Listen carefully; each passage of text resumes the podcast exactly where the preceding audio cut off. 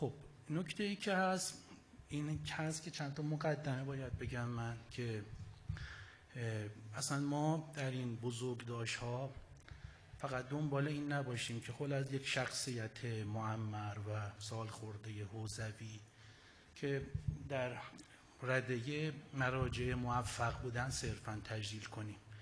ببینیم آیا این شخصیت اون سیر فکری و عملی ایشون چه کمکی به ما می‌کنه در شناخت حوادث و وقایع انقلابی که درش هستیم در آینده پژوهی انقلاب در نقد انقلاب در ماهیت انقلاب. آیا می‌تونیم از این شخصیت کمک بگیریم و برخی از دیدگاه های خودمون را در یک حالت بسیرت گونه بتونیم رشد و ارتقا بدیم؟ شخصیت های تاریخی اگه نتونند به ما در زمان خودمون رشد و ارتقا بدن و ما را بصیرت ما را زیاد کنن به نظر من تاریخی نیستن.